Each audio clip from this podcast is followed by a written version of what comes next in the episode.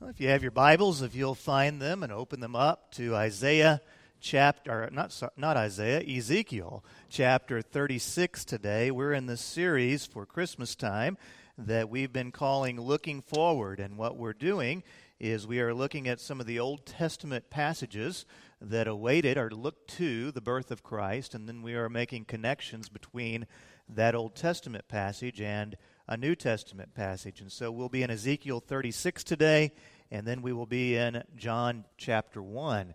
I remember whenever I was a child, the agonizing wait that you would have for Christmas, and it just seemed like it took forever for Christmas to get here. And whenever you're a little kid, society just teases you everywhere. I mean, it's like everywhere that everywhere you go, everything's decorated for Christmas, and everybody's talking about Christmas, and it's like, uh, ha ha ha, Christmas is coming, but it's not here today.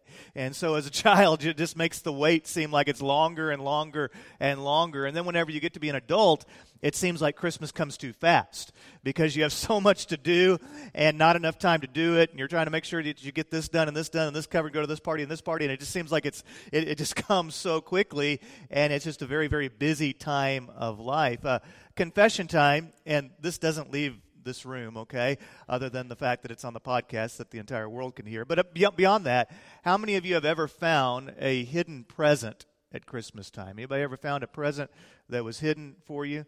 Uh, I have. Uh, Stacy and I actually share an Amazon.com account with each other. And so uh, a couple of, uh, yeah, you know, next Christmas, uh, this, this part of the message is brought to you by Amazon.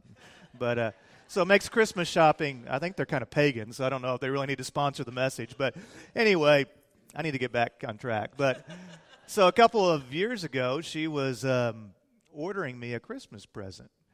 Well, it gives you like all these email alerts whenever the present's been shipped and all this. So like all my presents, I'm like seeing they're tracking, you know, they're like being tracked to me, and I keep getting these emails and texts that these presents are coming, and it tells what it is, and so it's like, okay, well, I guess I know what I'm getting for what getting for Christmas. You know, the waiting game that's a part of Christmas, it, it can drive you crazy. It can make you do crazy things, and waiting is actually a big part of the Christmas story. People waited for the birth of Christ. They waited for the coming of the Messiah. For centuries, they waited.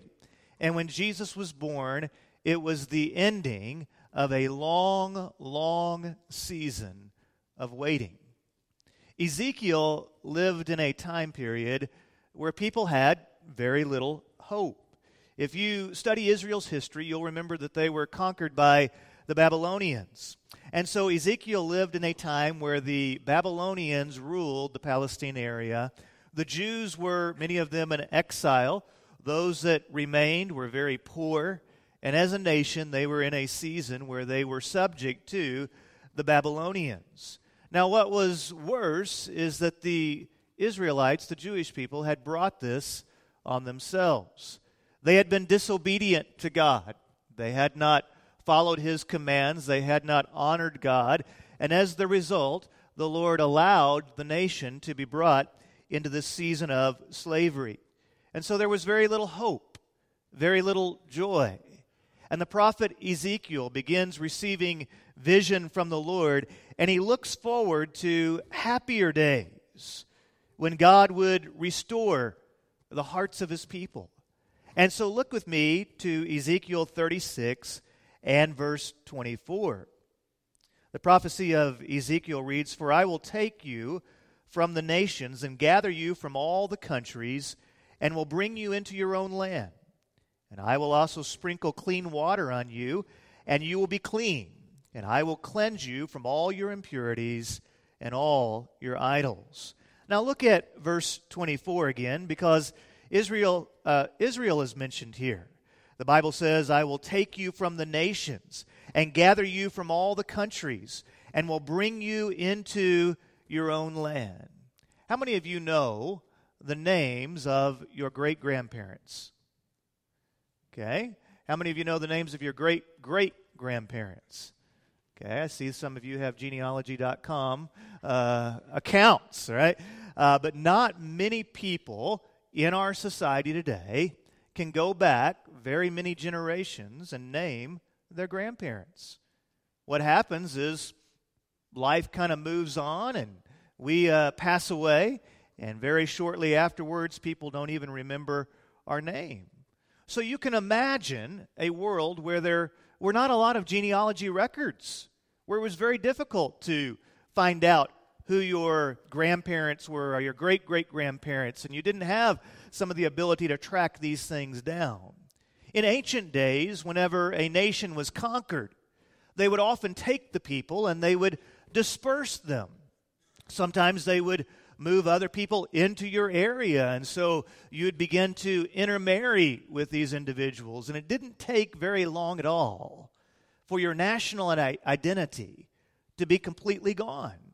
Think about all the different ites that are in the Bible the Amalekites and the Moabites and the Hittites and the Jebusites and all of this. Do you ever hear those people mentioned on the modern news? Today, the Amalekites fought the Hittite. but you don't hear that anymore. Why? Because they're gone. Over, over time, uh, they were conquered and they were dispersed, and eventually they lost their identity as a people, and you don't really even hear about these ancient groups of people that were prominent during the time of uh, ancient Israel. But now, what's amazing about Israel is after being taken into exile, Israel maintained their national identity. And eventually they were able to return to the homeland and build another temple, and the Lord was born uh, in Israel. And we know that Israel once again found itself back in its homeland.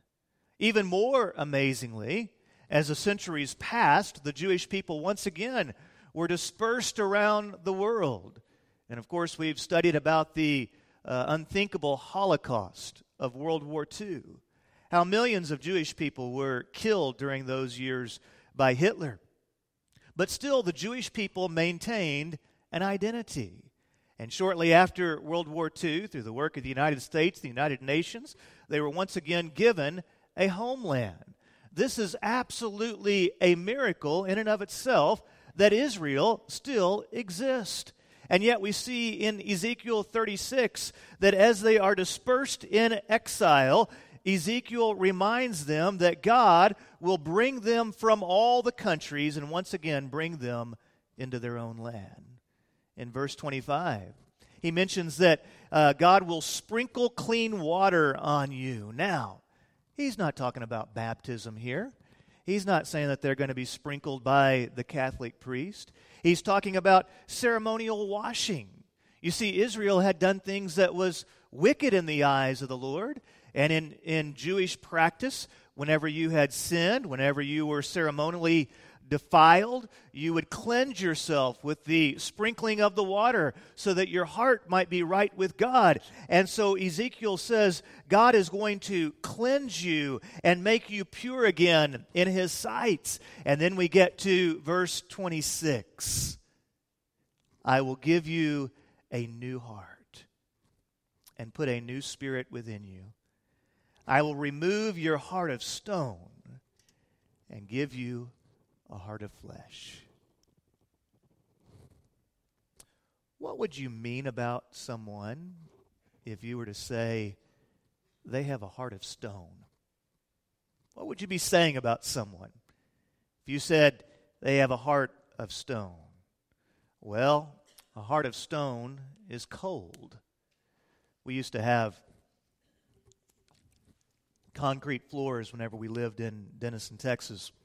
And so we, they looked pretty good, and we thought they'd be a great idea. Uh, but one of the things that we discovered about concrete floors is that they are naturally cold. Now, this is great in the summer because your floor is a little bit cold, and so you can go barefoot around the house and your feet stay cool. But it is horrible in the winter.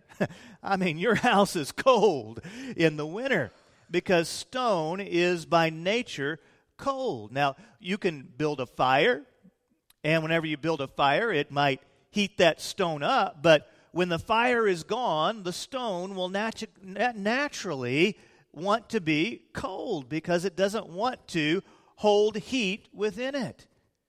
The heart of stone is cold towards God, towards other people. One that has a heart of stone might attend a funeral service, they might attend a Christmas service, and the gospel comes near, and they feel their heart warmed for a moment. But they don't open their heart towards the Word of God. Instead, they continue to push away. And so, as soon as they leave the presence of the fire and the gospel is no longer right in front of them, the stone returns to its normal state and once again grows cold. The heart of stone needs God to do something that is supernatural. Not only is a heart of stone cold, but a heart of stone is hard. It's very difficult to penetrate. If you've ever fired a gun, then you can appreciate the power that is in a firearm. Whenever that hammer strikes the primer and the bullet is forced through the chamber, there is an amazing amount of force that is in that bullet, and you feel it in your hands. A bullet can go through your car, it can go through a sofa, it can penetrate your windshield. A bullet can go right through the sheetrock in your home. A bullet can go through eight iPads. It can go through five lap- laptops. Yes, I saw a test of it, okay? A bullet can go through 220 layers of cardboard, 50 pounds of ice. The bullet goes right through it. But if you shoot a gun at a big rock, the bullet will bounce right off. And so it is with a heart of stone. Pride and selfishness harden the heart of stone. Often God tries to get your attention. It may be through a layoff, a sickness in your life, a sickness in your family. Perhaps you experience some type of injustice, or you're troubled by the darkness in the world around you. And you see a lot of people that are going in directions that are opposite of God, and this troubles you. Perhaps it's even the death of someone that you love dearly. But whenever you have a heart of stone, none of this penetrates. None of this reaches the depths of your soul because somewhere through the course of time, pride and selfishness have hardened you so that the truths of God hit you and they just bounce off. You need God to do something supernatural. A heart of stone is dead. You ever talk to somebody and it's like talking to a brick wall? A heart of stone? Well, the heart of stone has already made up its mind. It's unteachable. It no longer feels emotion. In fact, the heart of stone is rather numb to feeling. It just kind of wanders through life. You remember that feather from Forrest Gump that just kind of flew in the wind? Well, whenever you have the heart of stone, you just kind of go through life. You don't really feel deeply, you don't really connect deeply. You just kind of become an island to yourself. The dead heart of stone doesn't pass on life. In fact, it shares disease.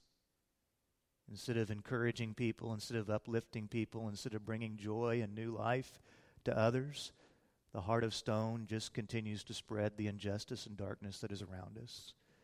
The stench of the heart of stone drives people away, and eventually the lid closes on the heart of stone.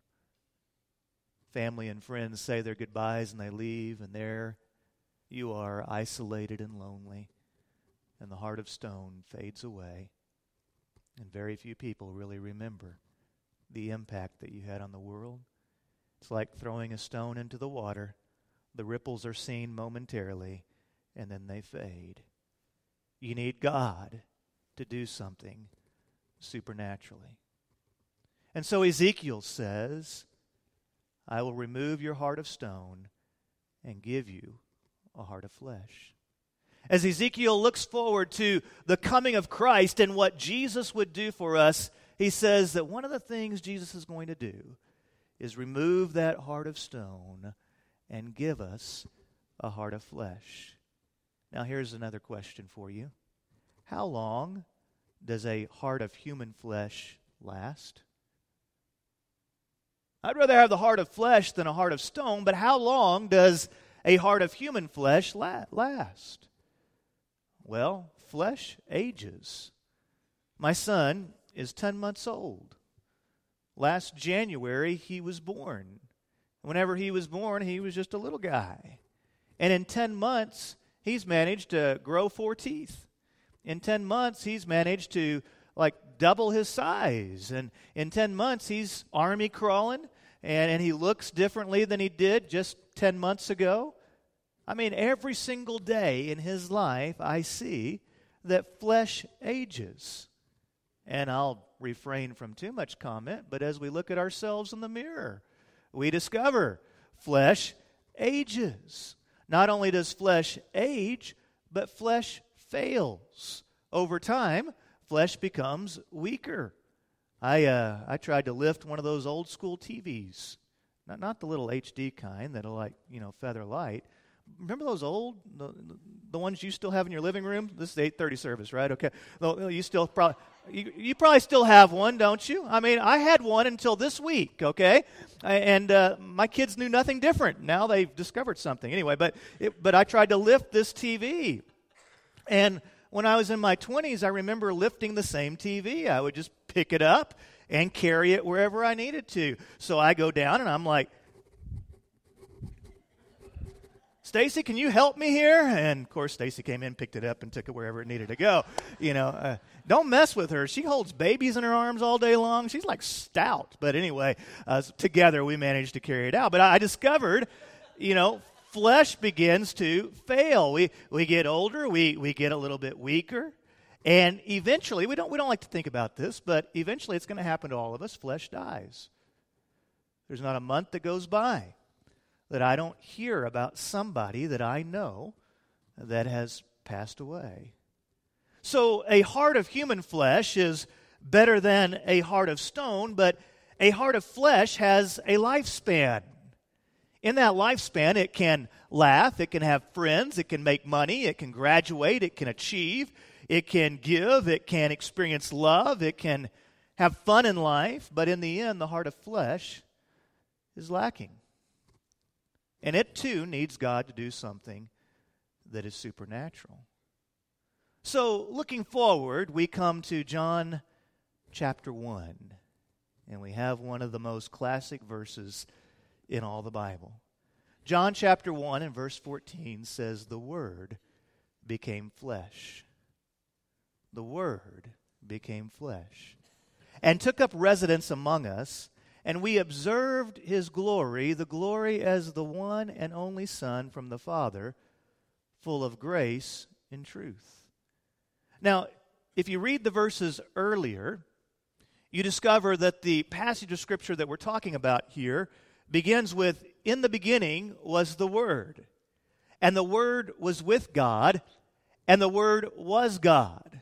And all things were created by Him. Without Him, nothing that has been created was ultimately everything goes back to the Word. And then we have in verse 14, the Word became flesh. So what we discover is that the creator of everything, the God who made you, the God who made me, the God who made the majesty of the mountains, the God who made the beauty of the sunrise, the God who sustains everything and creates everything, the God who spoke the universe into existence through his word. That God, the Word, became flesh. Jesus, the Son of God, the one who has been, is, and always will be, became man the God man. He took on flesh. And not only did he take on flesh, but he took a Bethlehem zip, zip code. The Bible says that he resided among us. He lived his life here on earth in flesh. His flesh, just like our flesh, aged. The baby became a man. His flesh, just like our flesh, died. and his heart of flesh ceased to beat. His flesh was laid on a cold, hard stone.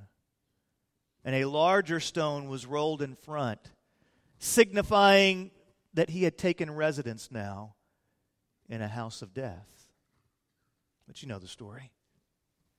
Three days later, it's sunrise. And Mary Magdalene and Mary, the mother of James and Salome, they arrived at the tomb to anoint his body. And in Mark chapter 16 and verse 4, the Bible says, looking up, they observed that the stone, which was very large, had been rolled away. You see, we needed God to do something in our lives that is supernatural. We needed Him to put within us a heart that is supernatural in its quality. Not a heart of stone, not merely a heart of human flesh, but we needed a supernatural heart.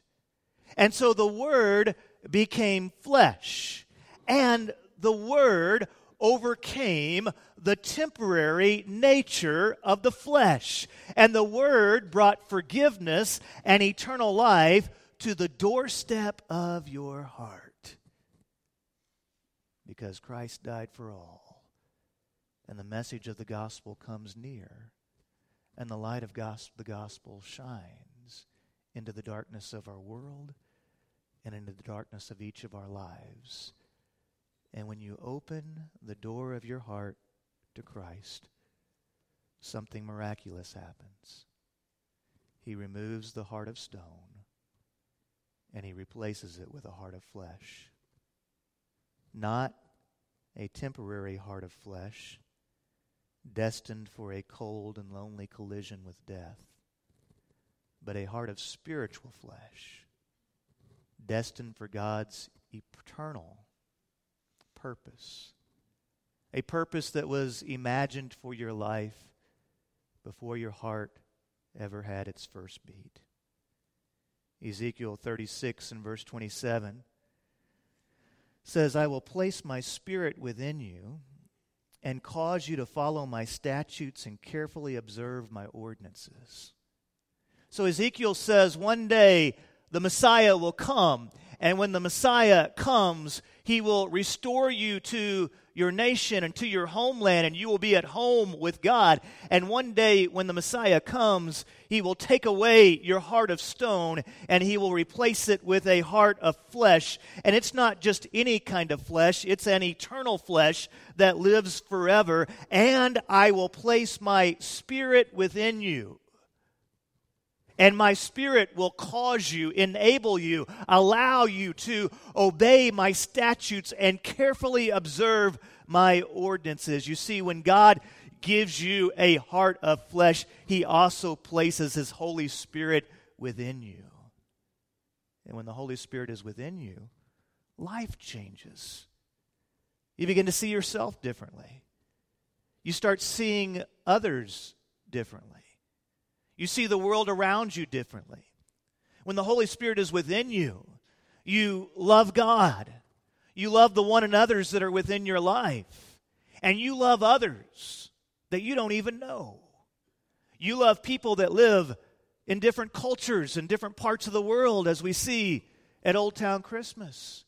You love people that have never heard the gospel and you desire that they too can have the gospel come near so that they might experience the joy of their heart being transformed by the Lord.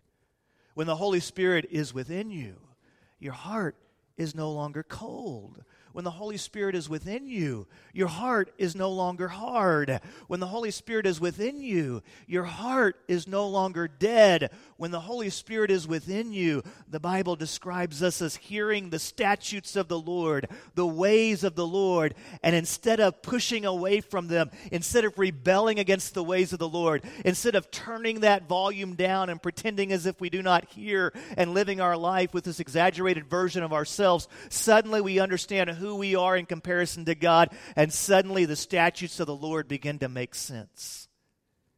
And no longer do we run from God's ways. Instead, we carefully observe his wishes in every area of our lives. Because the Holy Spirit within us allows us to live a life that brings glory to our Creator. When the Holy Spirit is within you, life is within you. It's not a hoarded life, but it's a life that you want to share. You have the joy of Christmas. When the Holy Spirit is within you, Christmas is not a day off from work and some good food and some parties and some nice football and hopefully some good presents. But when the Holy Spirit is within you, the joy of Christmas is found when the heart of Christmas exists within you. When the Holy Spirit is within you, God removes the heart of stone and he places within you a heart of flesh. I was a teenage boy whenever my father came running into the living room. My dad's not an over emotional or over exuberant sort of, fellow, but that night I could see that there was intensity within him. He said, Bob just called, and he said, It's on for tonight. And then dad said, I got to go to the hospital. He took out the door. You see, Bob was a member in our church, and he had been living with a failing heart. He had had medicines and surgeries and lifestyle changes, but they were no longer working. He had reached a point where he needed a transplant. Now, mind you, this was the 80s, and heart transplants were very rare. They were also very dangerous. And so I remember Dad going to Baylor Medical Center in Dallas to be there with Bob and his family. And I remember praying that evening for Bob. The days ahead were a little bit nervous because they had to wait to see if his body would receive the new heart. And so we were praying for Bob and praying that he would be given this wonderful gift. And it was a happy day when the doctors said his body's receiving the new heart. It's working, it's beating, it's, it's doing well. It looks like he'll be okay. I remember as a church family on Sunday morning, we all just celebrated and when Bob came back to church, everybody, everybody was so excited to see him, and they were so happy that, that God had given him a new lease on life. And for several years, he lived with a young man's heart beating within his body. And he enjoyed those extra years. He was able to welcome grandchildren into this world, love his wife, be a part of his church, be a part of his community live his life with purpose. But you know, eventually, even his second heart of flesh failed, and he died. But that's not the end of his story. You see, his story is connected to the Christmas story. And his story is connected to the reality that the Word became flesh, and the Word rolled the stone away, and the Word replaced his spiritual heart of stone with a spiritual heart of flesh. And Bob is still alive. And we live with a hope, a real hope, that one day his family will see him again. One day there will be no more pain. One day there will be no more death. One day there will be no more suffering. You say, Lash, why doesn't God do something about all this pain and suffering and death? God has done something about all this pain, suffering, and death. He sent his son. God is doing something about all this pain, suffering, and death. He's transforming hearts. And God will do something about all this pain, suffering, and death. He will once again restore the shalom of creation at his second coming. And whenever we die and leave this earth, we go to be with God forever, and we live in a real place called heaven. God is transforming this world and He's transforming people. But He's not doing it through mere behavior modification, He's doing it through heart transformation. The heart of flesh. It's the heart of Christmas. The Word became flesh. The Word overcame the stone of death. And the Word replaced your heart of stone and gave you a heart of flesh. Would you be so kind as to bow your heads with me, please, as we come to a time of commitment? I want to ask you to look inside your heart at this moment. And I want to ask you to ask yourself a very real question Do you have the heart of Christmas? Have you ever opened your heart to Jesus Christ and trusted in Him as your Lord and Savior? If there's never been that time in your life, I want to invite you to make this your moment. We call it your moment of salvation. It's your moment when you surrender to God, you trust in Him and His ways, and you trust in Christ as Savior. So, with your head bowed and your eyes closed, I invite you to quietly call out to God. And you may pray something like this God, I have done things that are wrong. I'm a sinner. Please forgive me. This morning I'm trusting in Jesus Christ as my Lord, as my Savior, trusting that He has done for me what I could never do. And I pray that you might replace my heart of stone with a heart of eternal flesh. May I know you, walk with you, and serve you in this life. And may I have a hope that lasts forever. May this be my day of salvation. In Jesus' name, amen. With your head still bowed again, please, before we look up, I just want to ask this question. I'm not going to embarrass you in any way, but if today is your day of salvation, I won't call you out. I won't embarrass you. I just want to know so I can pray for you and encourage you. If today is your day of salvation, would you just look up at me and allow me to make eye contact with you? Today is your day. Yeah. I'd love to baptize you. I'd love to be a pastor to you and help you know what it means to be a follower of Christ. Because God can do a new work in you that changes everything outside of you. I thank God for you. Let's stand together as a church. We're going to sing this hymn. Follow the Lord however He leads. I'll be here at the front. If I can pray with you or help you, it's my joy to do so.